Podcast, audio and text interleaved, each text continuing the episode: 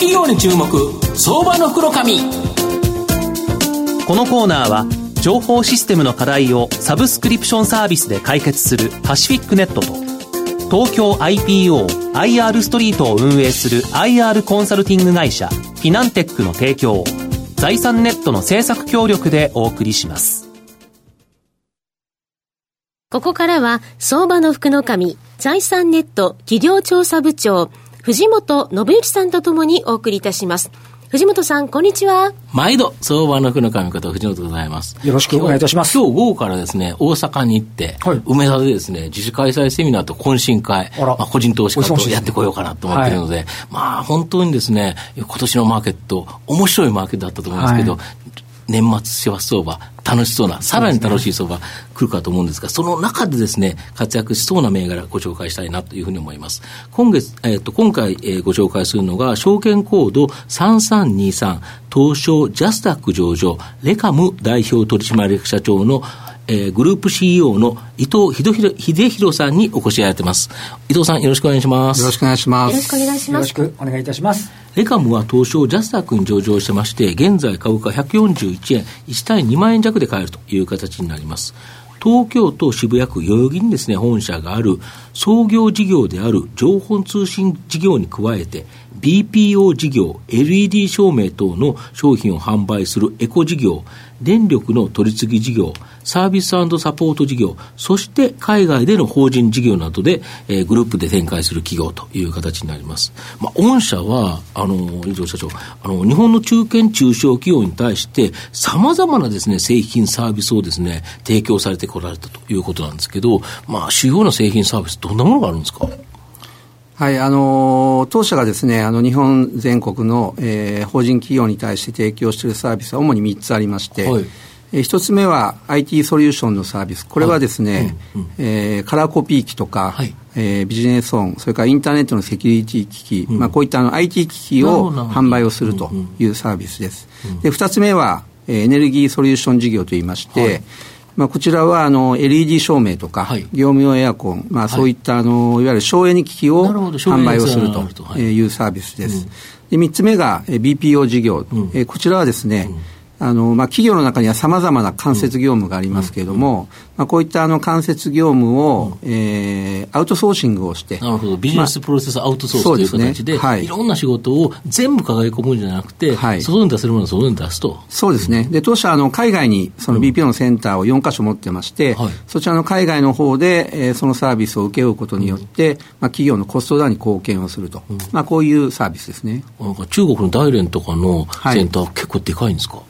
今、中国の代理の方はそうですね、もう200名ぐらいのあ。の中国のスタッフが、えー、いて、まあ、日々、業務をやってます。なるほど、そうすると、日本のやはり生産性アップの中で、BPO 事業、今後だけど、ものすごく広がりそうですよね。そうですね、はい、なるほど、あと、この少子化働き方改革でです、ね、生産性アップ、これがです、ね、企業の市場命題になっていると思うんですが、御社はこの日本で受注した業務受託、えー、BPO ですね、これを中国でこなすという形なんですけど、最近 NTT 東日本さんとの提携で AI、人工知能や RPA、ロボティックプロセスオートメーション、これを活用したサービス、あと、昨日出てきたのに、はい、NTT 西日本さんとも提携というような形で、こう続々と出てきてるんですけど、これどういう形になってるんですか、はい、あのー、まあ、今、あの、この働き方改革ということに取り組んでいるのは、まだまだあの大手企業が中心なんですが、まあ、これからはもうその中堅企業とか中小企業も、もう必要不可欠になってきます。逆にこっちの方が人取れないから、もっと必要ですよね。そうですね。う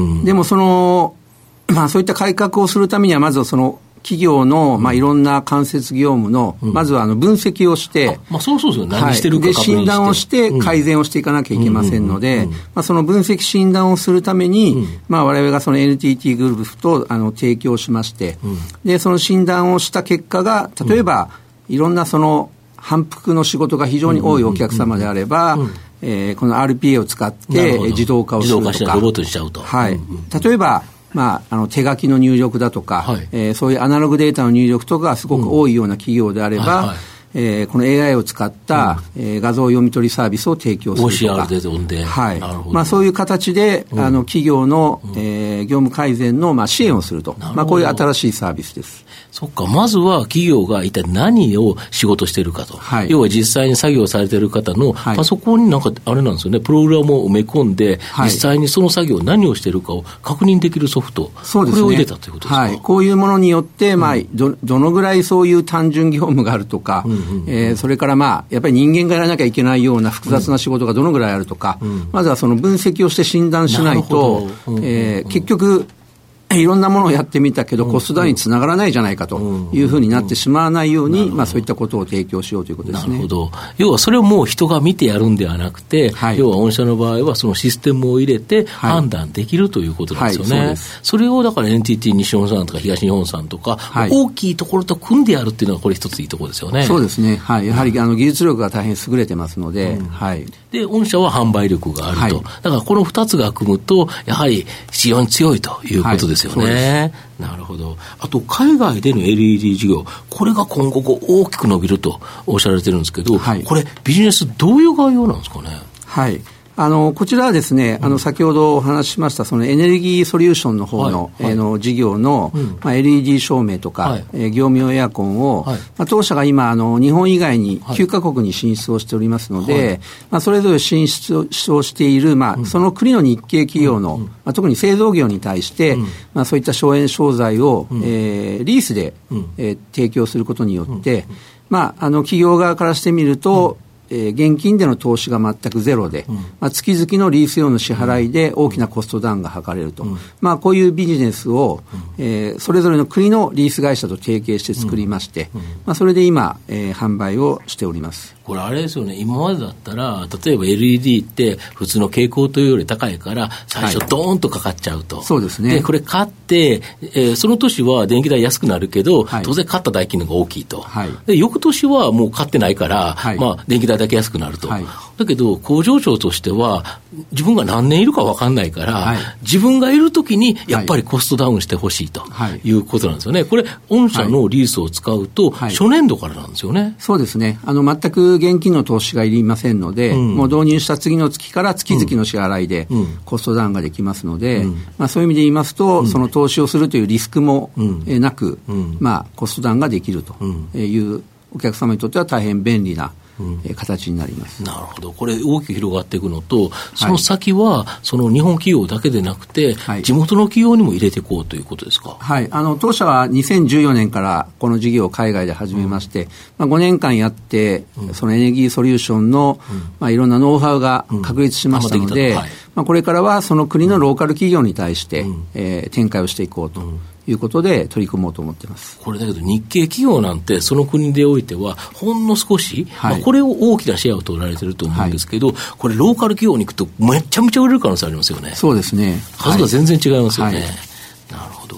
あと最後、今後の御社の成長を引っ張るもの、改めて教えていただきたいんですが。はい、これはもうなんといっても今の、その海外の、えー、事業になりまして、うんまあ、あの、我々が今まで販売をしてきたその日系企業というのは、うん、まあ、当社が進出をしている国でいきますと、うん、まあ、えー、数でいうと、うん、まあ、5万4千社ぐらいなんですね、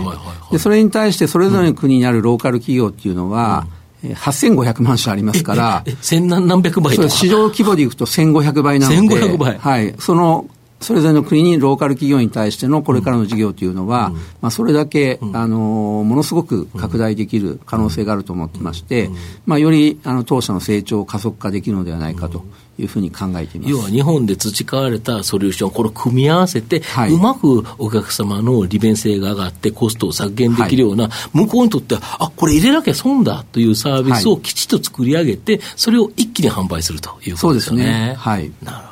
これ、あれですね、御社のあのこあの資料なんか拝見しますと、あの海外でこの M&A も結構積極的に活用されているっていう形ですよね。はい。はい、これはやっぱりある程度その、まあ、その戦略を一気に進めるためというふうに見てもよろしいわけですか、はい、あともう一つはあの、当社の中国に進出しても15年、かれこれやってますので、はい、まあ、そういう意味で言いますと、その海外の会社を経営するという、まあ、経験があのありますから、まあ、そういう意味でも、あのー海外でも積極的に M&A をして、えーまあ、グループとして拡大をすることができているということです、まあ、それで、まあ、現地化のところに今度食い込んでいくっていうような、そういう流れになる、ね、そうですね。あの先ほどの BPO の事業に関しても、やはり海外の事業もこれからどんどん同じように働き方改革をしていかなきゃならなりますので、まあ、そういう意味でもすごい可能性はあると思ってます、社長ブログを拝見しますと、海外出張のお話がすごく多いんですが、はい、あのマレーシアにグローバル本社というものがこの秋にできて、はい、今後、年間の半分程度は